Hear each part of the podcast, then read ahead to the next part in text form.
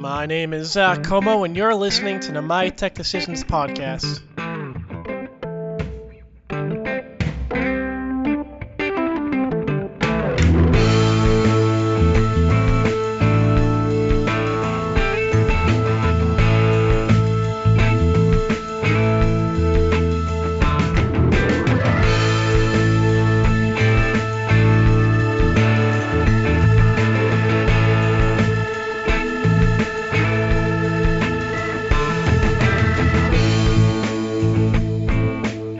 Thanks for coming back to another episode of the My Tech Decisions podcast. Like I said, my name is Zach, and I will be your host today.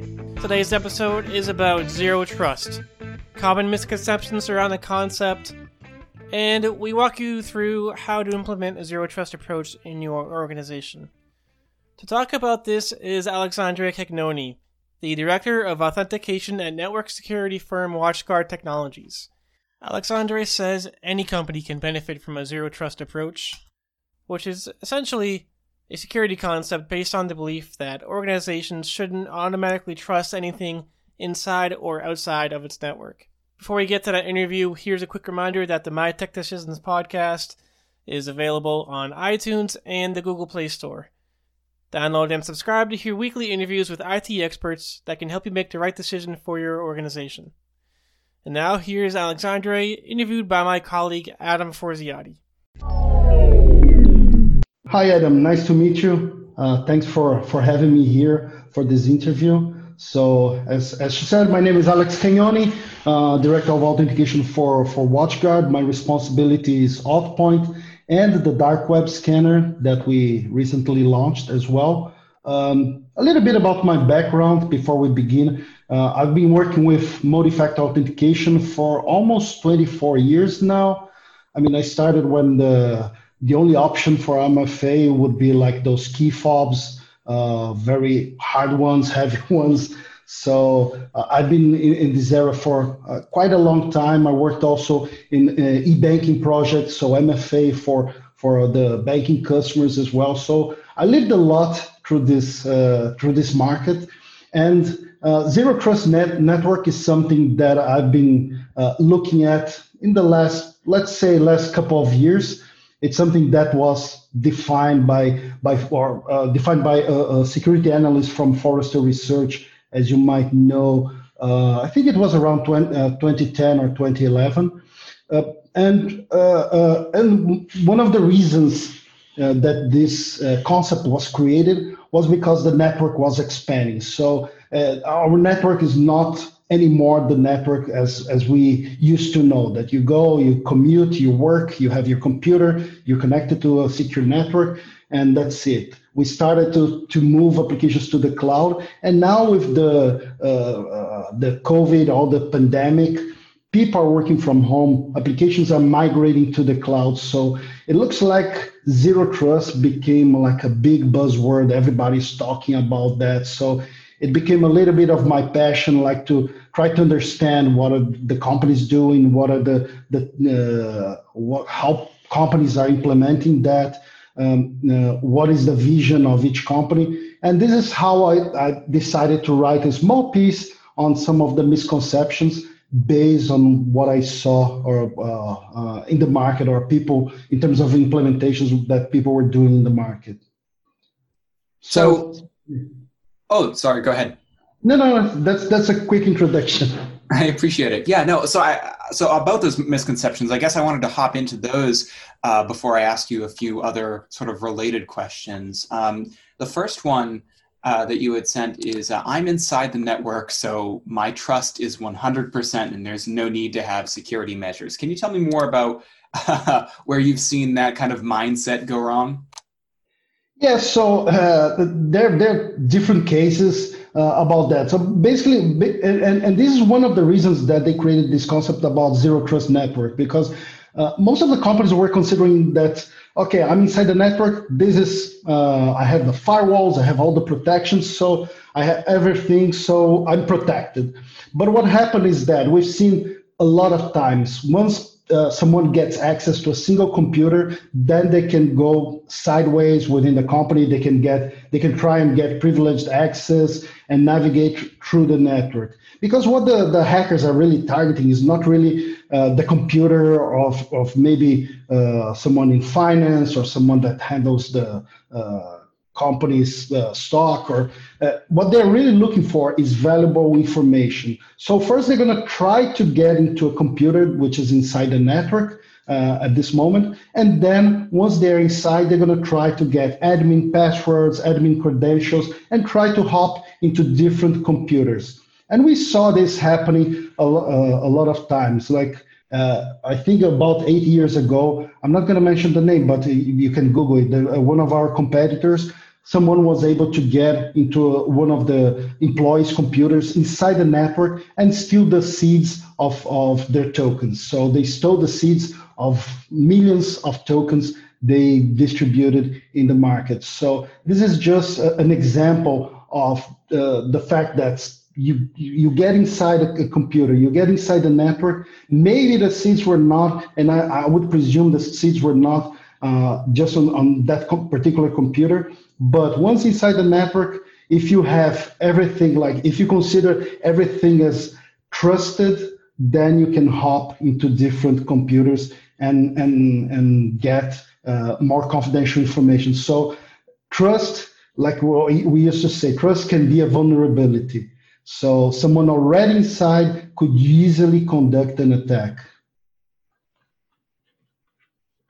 So let's move into the second one. Uh, you had said that you know the idea of I need to move all my services to the cloud, eliminate the local network, and the need for remote access or a VPN. Uh, where has that uh, steered um, organizations wrong before?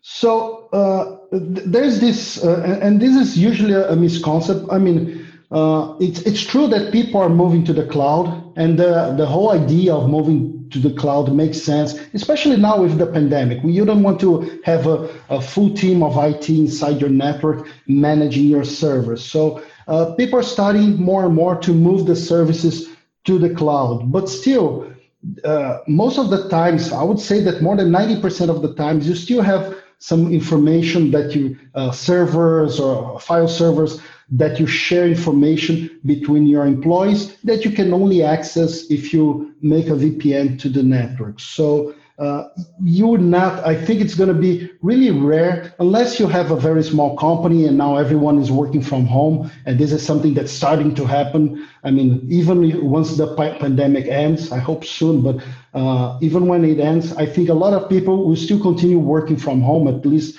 maybe part time, maybe full time. So uh, the, there would still be networks with, with servers and with information. So VPN, if you need to access the information, especially now, if you need to access the information, you need a VPN and you need to authenticate users. You need to make sure that the right users are accessing the network and accessing the information. And once, and, and uh, as I mentioned before, once you access the network, if you consider your network 100% uh, trusted, then you're going to have a problem. So this is why it's really important to protect your VPN. Uh, it's really hard to get rid of all those uh, those systems, those, those legacy applications uh, at a time. So protect the, the remote access to the company. This won't go away very soon. So let's talk about the next one that you had. Uh, implementing a strong authentication method for my users is enough to mitigate the risk. Is that ever true? I mean, what, how, how, how true is that statement? So it's it's not true at all. I mean, it's it's a it's a misconcept because when you talk about zero trust network, and I'm an MFA guy, and of course, uh, I love talking about MFA. I I know about the importance, but it's not everything about multi-factor authentication. When you uh, read about zero trust network, they talk a, a, a, lot about authenticating the users. You have to identify users and you have to identify devices as well. So uh, I, this is one very important piece, and it's actually one, one of the pillars of deployment uh, of a zero trust network deployment, but it's not everything. You have to guarantee that the computer is not compromised. I'm right now working from home. Uh, I'm authenticate using our MFA solution, but they need to make sure that uh, my computer is also not compromised. I'm not in the uh, company's network. I'm in, in, my home. I probably don't have the same security measures that they have in the network. So uh, MFA is one of the first steps. It's a very important step, but it's not the only one. You have to uh, identify users, but also devices. And by devices, I mean the computer. I mean also the mobile phone. So you need to make sure that uh, the, the right user with the right device is accessing a protected application. So that makes three misconceptions that we've talked about so far. Could you tell me about the other two that you had identified? Yeah, so uh, a couple of, of those uh, those uh, uh those misconceptions is that uh, with the pandemic, most of the users are working from home, and a lot of a lot of times what companies say is that well, you're not in a, a Starbucks cafe where there could be issues. You're not in the public place with a shared Wi-Fi. You're working from home, so it must be pretty secure. So this is also another misconception. When we talk about risk and zero trust, again, it's a, it's a little bit different the way uh, the companies need to think about security. They need to think about zero trust, which means that, okay, let's not trust anything and let's start building trust.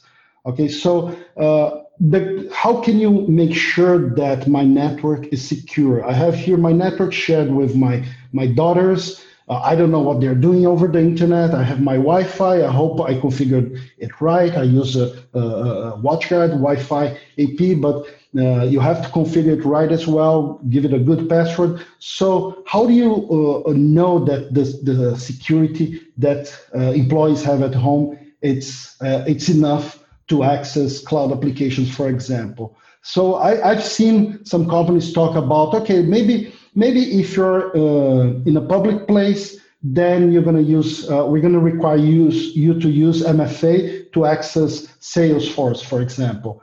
Now, if you're working from home, okay, it's a secure place, it's your home, so you don't need to use MFA. I think this is a misconcept.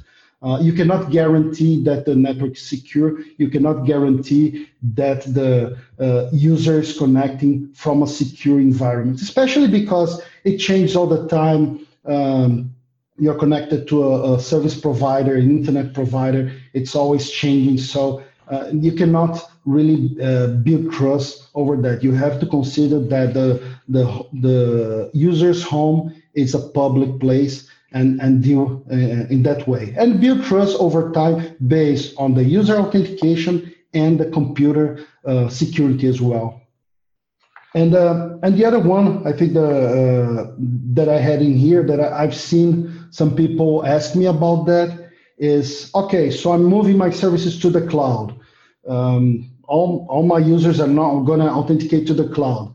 So some of those cloud applications, they offer you to authenticate using your Twitter account or your uh, Gmail account, your Facebook account. So it allows you to use your social media account to log in into those applications. And I've seen people saying, "Hey, that's that's free and and this is good for the user because now they can use their uh, password that they use every every day for Facebook, for Twitter. They can use to access the applications as well." I'm I'm also solving the password problem because it, it's it's the user with their Gmail password, with their Facebook password, accessing corporate applications. So this is a, I think, is another big misconception. What you're really doing in here, okay, you, maybe you're uh, giving more uh, usability uh, for the user because now uh, you don't have to have different passwords, but you're delegating the credential management to the end user. And this is a, I think this is a big mistake.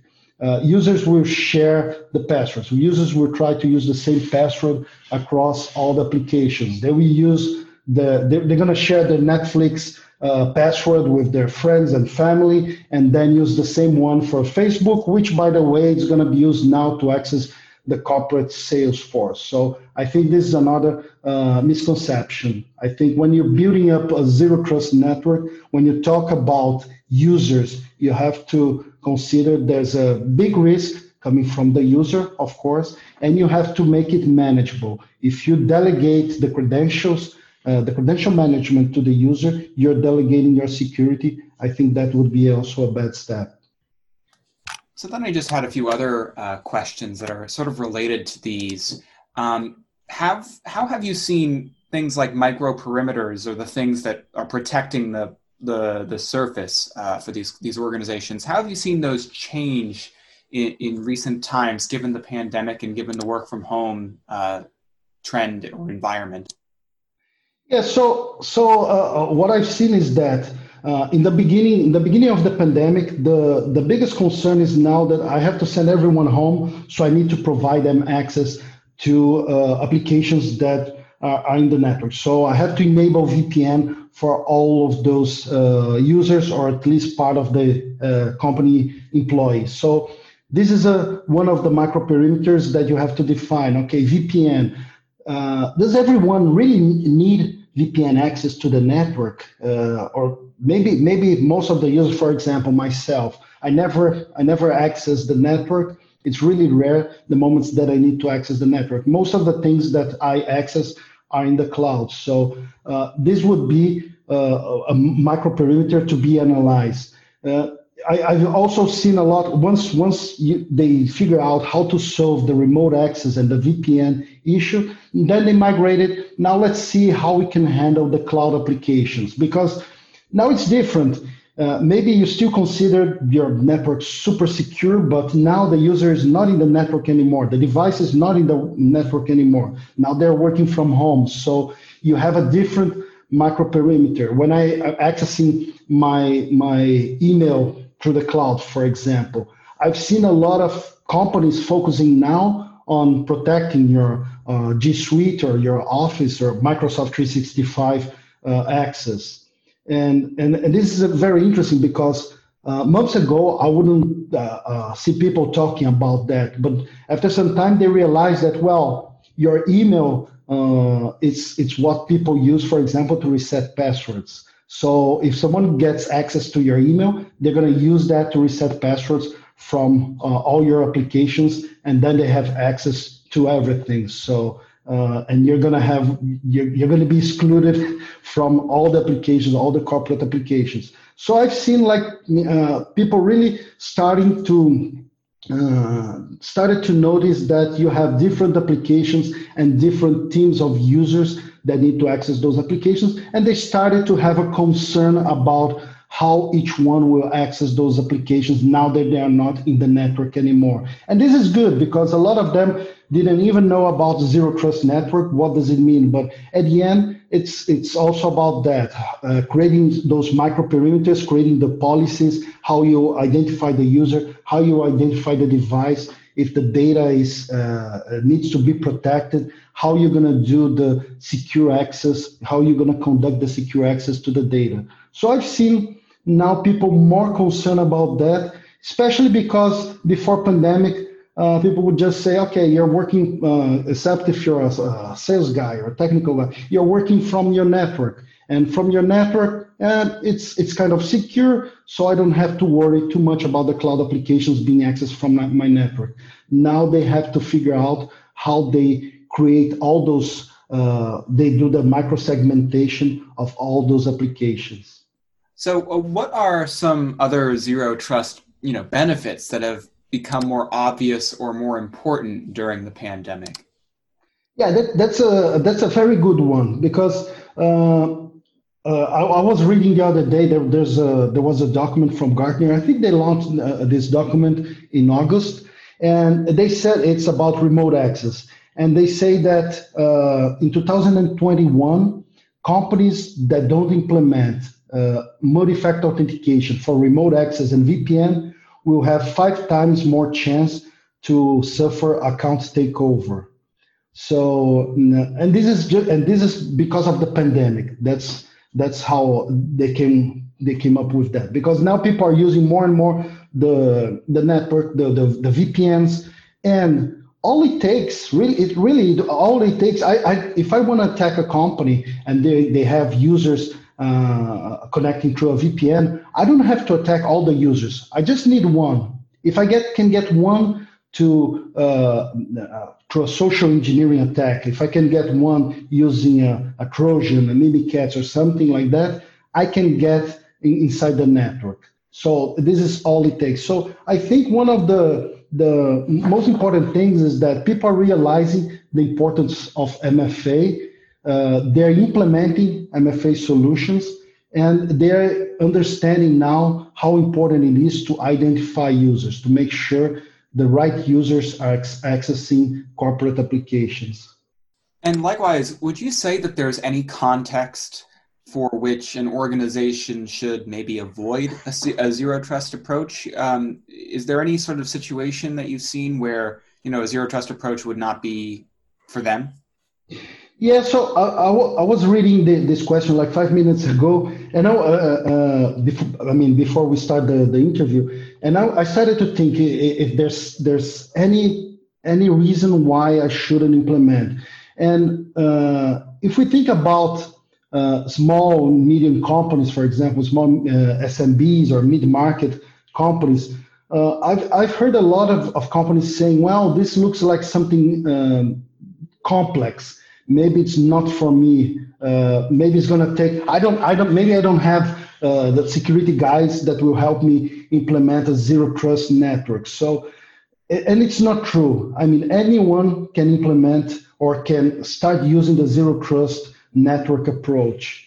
I mean, zero trust network is not right like a ISO uh, certification, for example. You don't have to go through a certification. It's more like a methodology, a process, something that is, is not like, well, now I implemented, I'm good. Like you mentioned in your first question, you have the, pro- the, the protect surface, which is basically what you want to maybe protect in the first phase of the zero trust implementation. But you have the attack surface. Attack surface, it's all of your applications. It's all these sets of, of applications. So there's a lot of things that you can do as well. Maybe they're not the, the first ones because they're not that important. If someone gets access to uh, maybe some some information in the company, nothing's going to happen with them.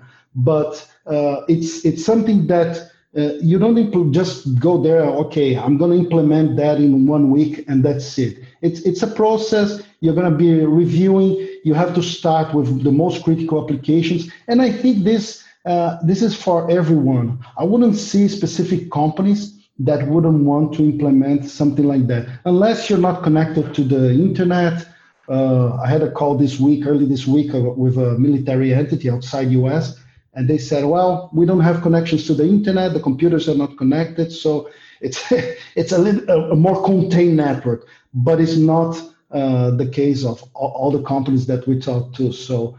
Uh, if you're if you're connected to the network, you're moving your applications to the cloud. You're seeing value about moving that. You don't want to manage an email server in your company. You don't want to manage a web server in your company maybe it goes the lead goes down what you do you have to drive to the company so i think every company should be implementing zero trust but they don't shouldn't see that as a as a, a complex thing to do you can start uh, i mean we help a lot our partners help them a lot uh, on doing those implementations we provide white papers documents f- to help them do that and i think uh, zero trust networks uh, uh, apply for everything. So uh, I think everyone should start looking at that. Um, start at, at, least looking at the, the most critical applications and start deploying and start protecting because I think that we're not going back to the to those times when everyone would go to uh, commute to the office. I think now we're learning that we can work from home. Now we learn that we can work from everywhere. So uh, we have to live with that. And zero trust network uh, will play a big role in here to prevent a company to suffer an attack and suffer a breach. Well, I appreciate your time today, Alex. Thank you very much. Thank you. Nice to talk to you, Adam. Thanks. Likewise. Bye. Have a great day, everyone. You too. Bye. Thanks for listening to another episode of the My Tech Decisions podcast, where it's our mission to help you make technology decisions for your company. If you would like to learn more, head to mytechdecisions.com or follow us on Twitter at mytechdecisions.